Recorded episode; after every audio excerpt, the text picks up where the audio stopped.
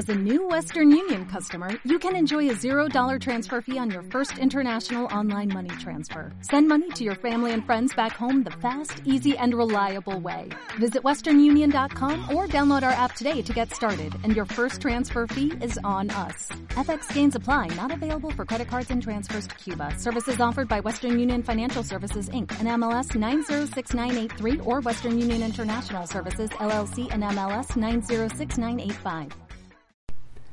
Padre nuestro que estás en el cielo, santificado sea tu nombre, venga a nosotros tu reino, hágase tu voluntad en la tierra como en el cielo. Danos hoy nuestro pan de cada día, perdona nuestras ofensas, como también nosotros perdonamos a los que nos ofenden. No nos dejes caer en la tentación y líbranos del mal.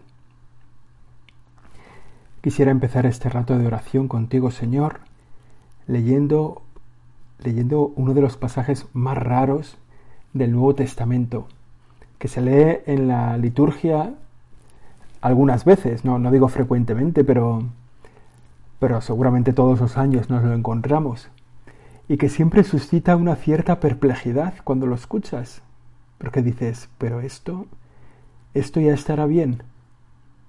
Ay, me acuerdo de una anécdota al hilo de esto ya estará bien, me acuerdo de una sacristana de una parroquia, una sacristana, una señora mayor de toda la vida del pueblo, 83 años, que solía leer en la misa de diario.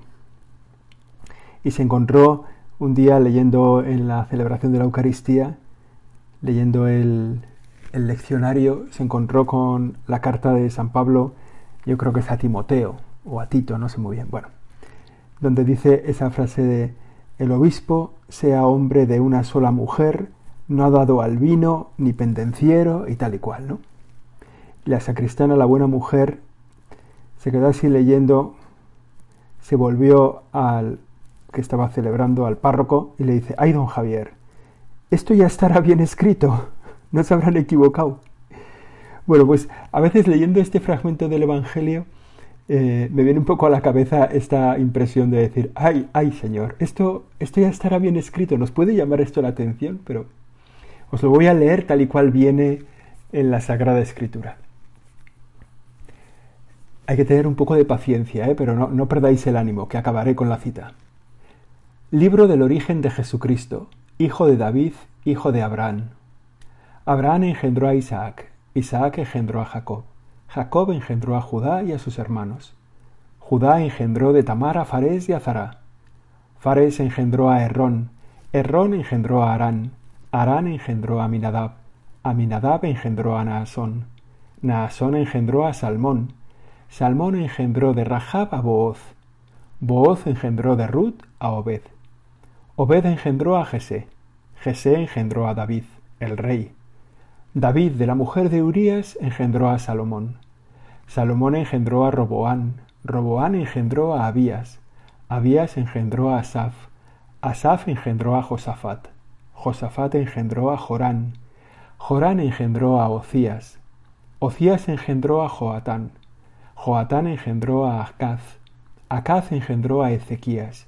Ezequías engendró a Manasés. Manasés engendró a Amós. Amós engendró a Josías.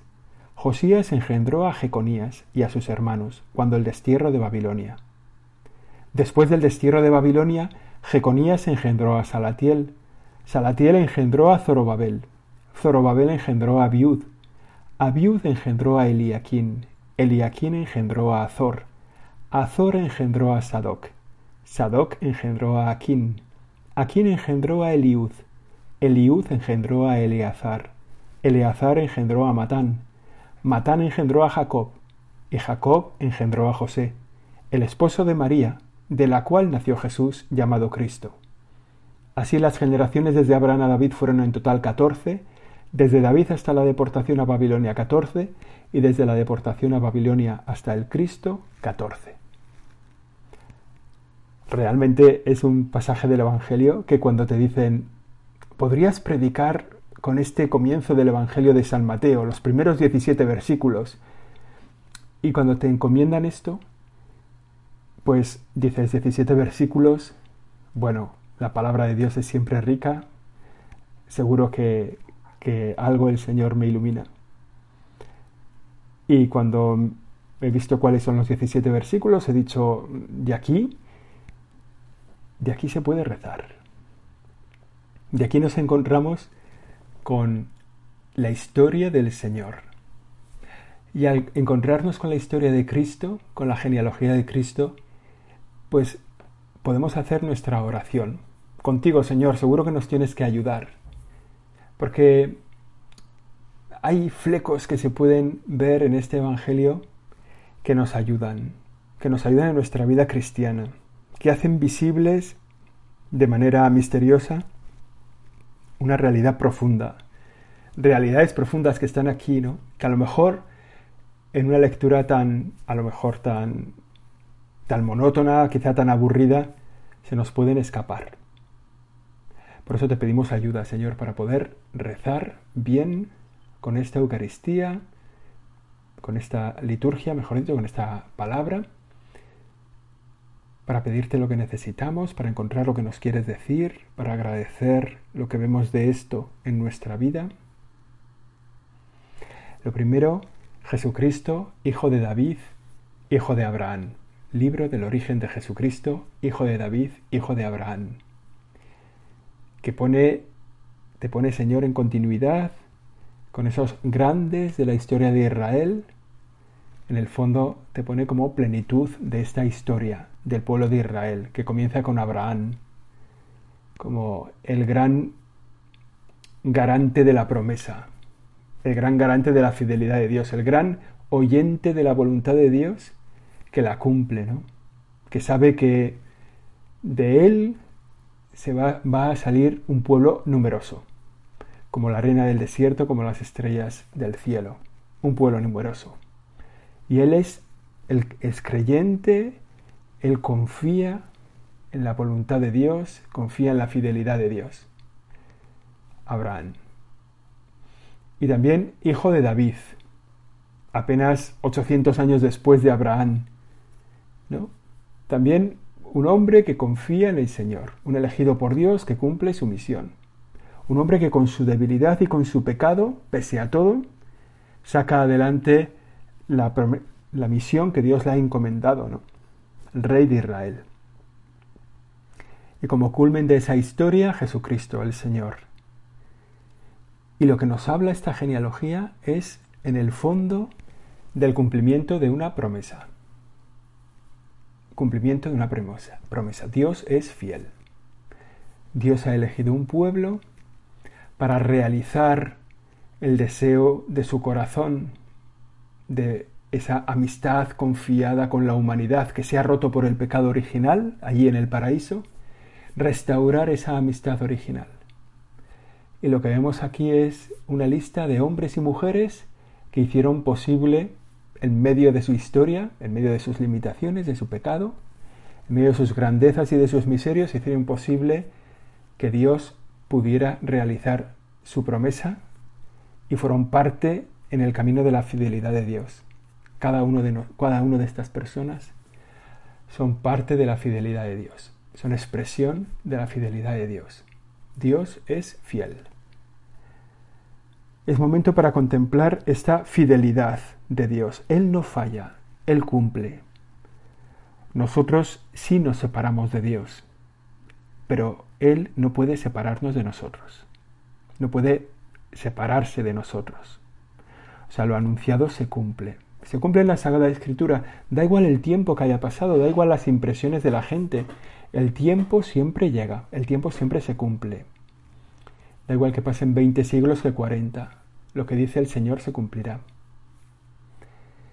Y la fidelidad de Dios la fidelidad que se manifiesta en este texto de la Escritura es fidelidad tuya, Señor, también con nuestra historia, con la de cada uno de nosotros.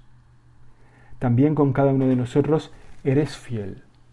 Lo que nos has dicho se cumple, a veces de manera misteriosa, a veces de manera extraña, muchas veces de manera peculiar, pero con nosotros no fallas. Te has comprometido varias veces con cada uno de nosotros. Te comprometiste el día de nuestro bautismo. Te comprometes cada vez que te recibimos en la Eucaristía. Te comprometes cada vez que recibimos el perdón de nuestros pecados. Te comprometes con nosotros cuando celebramos el matrimonio o cuando recibimos la ordenación sacerdotal, cada uno según su vocación.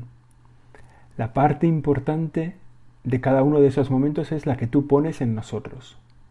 Por eso cada día es una expresión constante de tu fidelidad. De tu fidelidad conmigo, no solo con la historia, no solo con los acontecimientos, no solo con los pueblos, no solo con la iglesia, tu fidelidad personal conmigo. Tú no te equivocas. No te equivocas cuando nos eliges, cuando me eliges para una visión. Y no solo no te equivocas cuando me eliges, sino que además me acompañas siempre en el cumplimiento de esa misión y pones los medios para que la pueda llevar a cabo. Este esta cuestión de la fidelidad de Dios es cada vez más necesaria en nuestra oración. En este mundo, Señor, de falta de confianza, de, de quiebra de la confianza en las instituciones, en las personas, en las jerarquías, en este mundo tan individualista donde todos creemos que la salvación está en nosotros mismos, tenemos que hacer fuerte en nuestro corazón la conciencia de tu fidelidad con nosotros que no vas a faltar, que no vas a fallar. Ilumina siempre esta oración, la oración de la fidelidad, porque vivimos en un mundo de desconfianza, muchas veces de traición, un mundo donde la verdad es cada vez más oscura, donde es más difícil saber la verdad de lo que pasa. Y nosotros que somos conscientes de que para progresar, para mejorar, necesitamos fiarnos necesitamos confiar, pues pese a tantas decepciones, tenemos que darnos cuenta de que tú no nos fallas. Tenemos que darnos cuenta de que hay gente que no falla, pero el peso de nuestra confianza tiene que estar en ti, Señor. Y por eso, al contemplar tu fidelidad en la historia de la genealogía de tu Hijo Jesucristo, hacer fuerte en nosotros la convicción de que también en nosotros eres fiel a la historia, también en nosotros eres fiel a nuestras personas, a, los que a lo que nos has pedido, y que estás con nosotros para sostenerlo, para alimentarlo, para sacarlo adelante. Haznos también a nosotros fieles. Tú que has dado este testimonio de fidelidad en la alianza, haznos a nosotros también fieles a las vocaciones que nos has dado, a la vocación, al camino que hemos recibido de ti, fieles a los compromisos que hemos adquirido cada uno de nosotros libremente, no solo compromisos espirituales o no solo compromisos contigo, Señor, sino a los compromisos, pues a los de cada día. Hemos dicho alguna vez que el mundo lo sostienen los que son fieles, los que se comprometen y cumplen. Pues ayúdanos, Señor, a ser fieles cuando estemos cansados, cuando estemos aburridos, cuando estemos decepcionados, cuando nos sintamos que estamos solos, danos la fuerza para ser fieles. Porque tantas cosas, tantas personas y tantas buenas obras dependen de que nosotros cumplamos aquello en lo que nos hemos comprometido. Por eso hoy te pedimos, a la luz de tu fidelidad, nuestra propia fidelidad. El árbol genealógico que hemos escuchado de Jesús tiene, era muy importante para los pueblos semitas. En el Nuevo Testamento salen dos genealogías de Jesús distintas. Ni siquiera cuadran mucho en los nombres. Y en realidad es que esta genealogía nos está transmitiendo una idea profunda a través de, de, una genealogía que no intenta ser histórica como querríamos decirla hoy, ¿no? Ojalá nosotros Aquí el Evangelio de San Mateo, que es el que hemos escuchado, pues nos habla de, esas, de esos tres grupos de 14 generaciones, ¿no? como si fueran 42 generaciones exactas. Bueno, no, no fue así seguramente, ¿no? En Mateo hay algunos nombres que faltan, que faltan y, y que no es que Mateo no lo supiera, seguramente lo sabía, porque están en la Biblia, estaban en la Biblia, en los libros de las crónicas de los reyes, pues algunos de los reyes faltan, ¿no? Falta Ococías, falta Joás, falta Amasías. Bueno, En cambio, hay alguno que sale dos veces. ¿no? Jeconías, por ejemplo, como es justo donde el destierro, pues lo repite dos veces. ¿no? Bueno, simplemente una historia para hacer visible cómo Dios, eh, a través de las personas, se compromete con su pueblo. Nos hace ver que el nacimiento de Jesús no es un acontecimiento fortuito, no es una cosa que ha pasado sin darnos cuenta. ¿No? No, está, no es algo perdido dentro de la historia humana, sino que es la expresión de una voluntad de Dios que, que, se va expresando a lo largo de todo el Antiguo Testamento. ¿no? Es como decir, desde Abraham, Dios está ya pensando en Jesús. Dios está pensando en su Hijo, que se va a encarnar, que va a nacer en el seno de María Virgen, para la salvación del mundo a través de la cruz, de su pasión, muerte y resurrección. Por eso eh, se nos hace ver, ¿no? Esta genealogía hace ver como que Jesús es una parte de la promesa, o sea, es el cumplimiento de todas las promesas. En él es como la culminación de la historia de Israel. Y en esta genealogía, pues encontramos un poco de todo. ¿no? Encontramos gente brillante y gente menos brillante, gente más lista y gente menos lista. En el árbol de Jesús encontramos un poco de todo. Pero en el fondo, lo que se hace visible en la genealogía, bueno, para todos estos pueblos semitas, ¿no? que en ese árbol genealógico, pues hay, de, ahí devienen unos derechos que ellos tienen. Por ejemplo, pertenece eh, pertenece a la tribu de David, ¿no? El Señor pertenece a la tribu de David. Eso tiene una significación, le, formula unos derechos, ¿no? En la genealogía, si perteneciera a la tribu de Leví, pues le generaría unas obligaciones también con el pueblo, una misión, una... bueno. Nosotros, esta, esta idea de la genealogía como algo importante que habla del cumplimiento de una misión, del cumplimiento de una promesa en Jesús, de unos derechos y de unas obligaciones por pertenecer a este pueblo, a esta tribu, también en nuestra propia genealogía podemos rezar ahora y contemplar nuestros derechos y nuestras obligaciones por la genealogía a la que pertenecemos. Nosotros también tenemos una genealogía, ¿no? Luego, luego hablaremos a lo mejor de ella, ¿no? Pero también en nuestra sangre en nuestra vida, mejor dicho, podemos encontrar una genealogía, una pertenencia que genera en nosotros derechos, que nos genera también deberes, que es nuestra pertenencia al pueblo elegido, al pueblo de Dios. También nosotros hemos sido incorporados a un pueblo y tenemos una genealogía en este pueblo. No es una genealogía que venga de la sangre, ¿no? sino que es una genealogía que viene de una decisión personal. Nos hemos incorporado al pueblo de Dios en la iglesia y esa genealogía suscita, su, ocasiona en nosotros derechos y obligaciones. Pero vale la pena que también nos paremos un momento para agradecer la incorporación a este pueblo.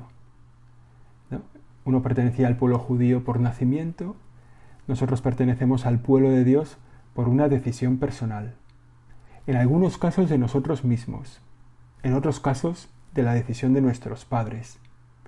Y eso es algo que tenemos que agradecer. ¿Quién ha puesto en nosotros el deseo de pertenecer al pueblo de Dios? ¿Cómo ha hecho Dios, a través de qué mediaciones humanas, ha hecho Dios para que yo me incorporase a su pueblo?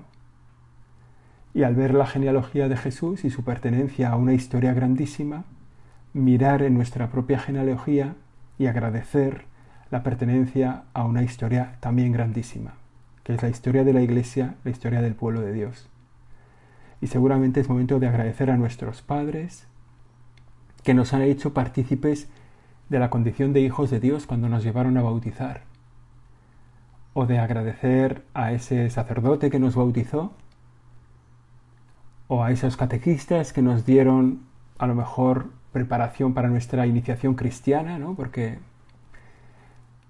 es el momento de mirar para agradecer a todas las personas que han hecho posible que yo hoy, a la vuelta de los años, siga siendo hijo de Dios.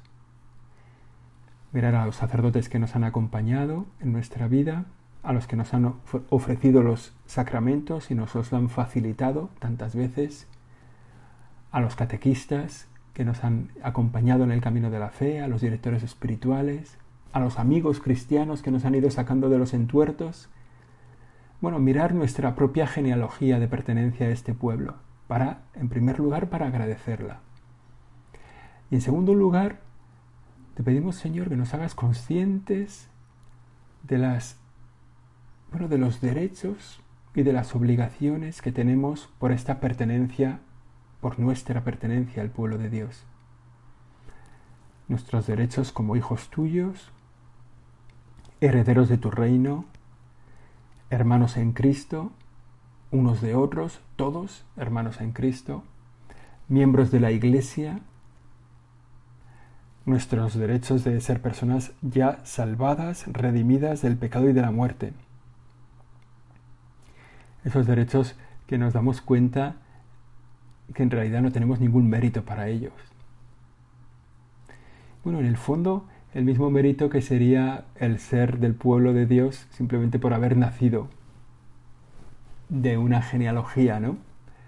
Y dices, bueno, ¿qué mérito tengo yo en esto? Nada, ninguno.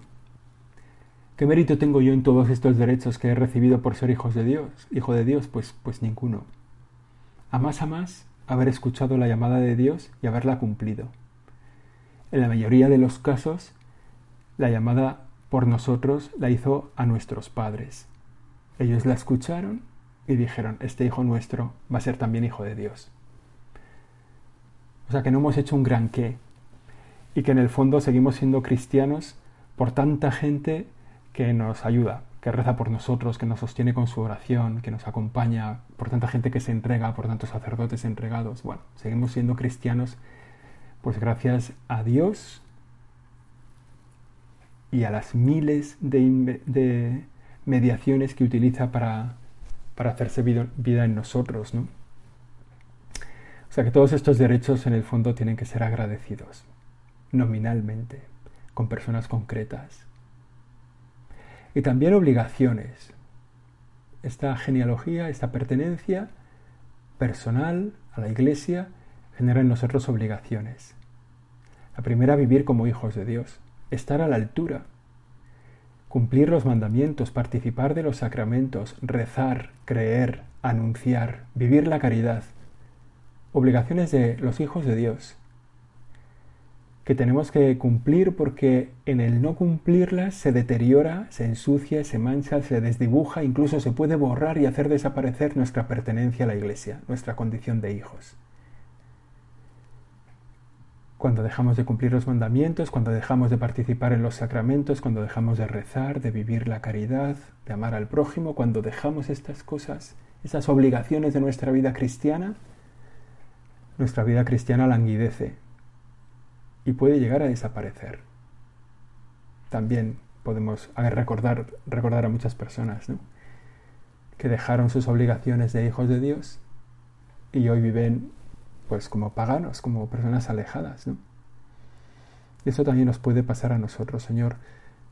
Por tu misericordia, ayúdanos, perdónanos, pon cerca de nosotros un camino seguro para llegar a ti, para no perder tu presencia.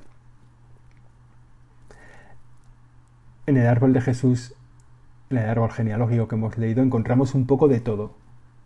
Un poco de todo. Lo cual nos hace ver que el Señor entra en la historia como la historia es, para sanarla, para restaurarla, para renovarla, pero no se deshace de la historia. No viene del cielo, el cielo en carne mortal eh, y pone un pie en Jerusalén y ya está.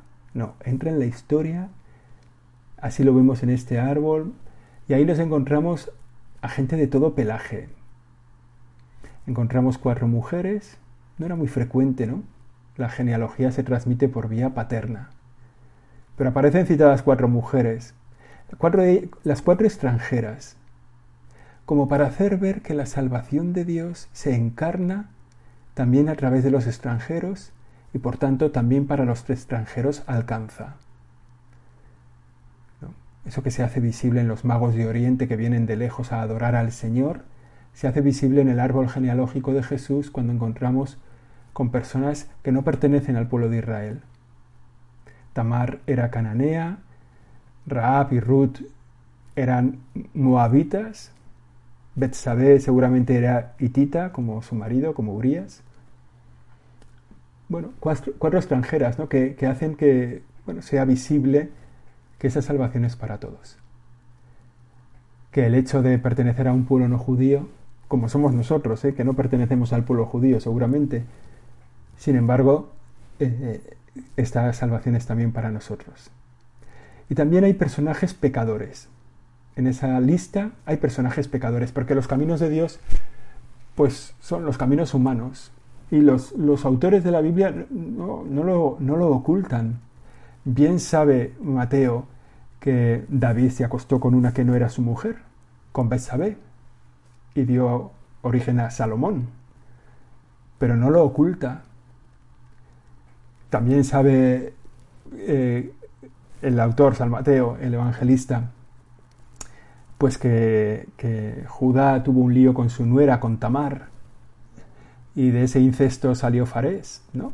Pero no lo oculta, ahí lo pone. Bueno, hay un poco de todo.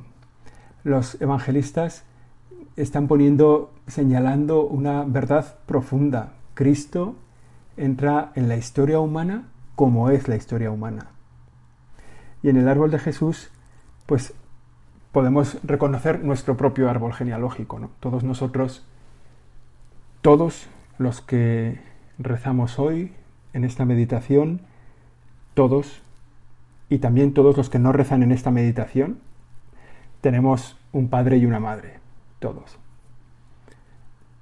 Todos tenemos cuatro abuelos, dos varones y dos mujeres, pero todos tenemos cuatro abuelos, todos. Y solo tenemos cuatro abuelos, ¿eh? Todos tenemos ocho bisabuelos. Todos tenemos dieciséis tatarabuelos. Y si miramos un poco en poquitas generaciones, o sea, si vamos subiendo un poquito, remontándonos unos poquitos siglos, en poquitas generaciones tenemos a cientos de personas de las que nosotros dependemos de cada uno de ellos, ¿eh? A lo mejor, pues eso, lo que quiera, según vas subiendo para arriba, se va multiplicando por 2, por 2, por 2, ¿no? 32, abuelo 64, 128, 256, tal. Cientos de personas de las que nosotros dependemos de cada uno de ellos. Bastaba con que uno solo de esos cientos de personas hubiera fallado para que nosotros nos tuviéramos aquí.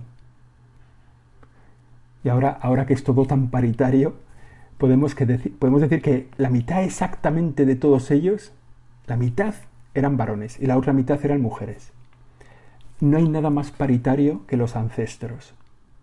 Todos tenemos, en, nuestro, da igual las generaciones que nos remontemos, en nuestros ancestros exactamente la mitad son varones y exactamente la mitad son mujeres. Pero todos ellos fueron necesarios para que yo hoy estuviera aquí. Y a todos ellos se lo tengo que agradecer y entre tanta gente seguro que habría un poco de todo. Habría gente más lista y gente tonta. Habría ricos y habría pobres. Habría señores y habría truanes. Habrían gentes de un país y gente de otro. Habrían siervos y esclavos y habrían señores. ¿sí? Y seguramente habría bastantes relaciones incómodas o que dirían mm, no, por, no por buen camino. Y sin embargo, gracias a cada uno de ellos estamos aquí. Por eso, nosotros si miramos a nuestro árbol seguro que encontramos algo de varón y algo de ladrón. Algo de gente bien y algo de gente mal. Todos fueron necesarios y a todos tenemos que estar agradecidos. Al verlo así en la genealogía de Jesús, podemos mirar nuestra genealogía y ser agradecidos con cada uno de ellos y en medio quizá de mucha miseria, de mucha corrupción, de mucho pecado, también de mucha gracia, de mucha altura, de mucha lealtad, todo eso que hay en nuestro árbol genealógico lo podemos convertir en gloria de Dios.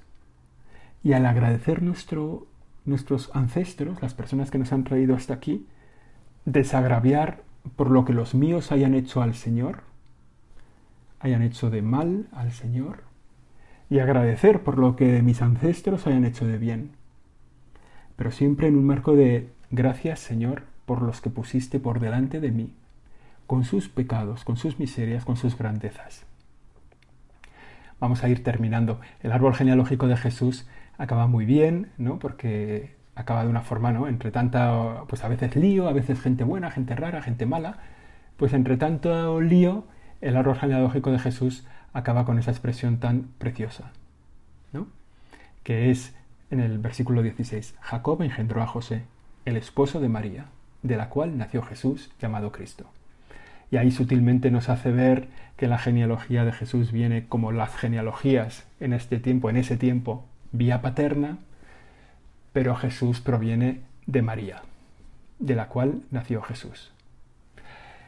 Y esto en el fondo nos hace reconocer y agradecer la historia de Jesucristo y agradecer el papel de José, que acogió esa paternidad en este año de San José, acogió esa paternidad tan peculiar de María, de Jesús a través de María, y también el papel de María, que fue fiel a lo que había dicho al Señor y le dijo, hágase en mí según tu palabra. A ella nos dirigimos al acabar nuestra oración. Dios te salve María, llena eres de gracia, y Señor es contigo. Bendita tú eres entre todas las mujeres, y bendito es el fruto de tu vientre, Jesús. Santa María, Madre de Dios, ruega por nosotros pecadores, ahora y en la hora de nuestra muerte. Amén.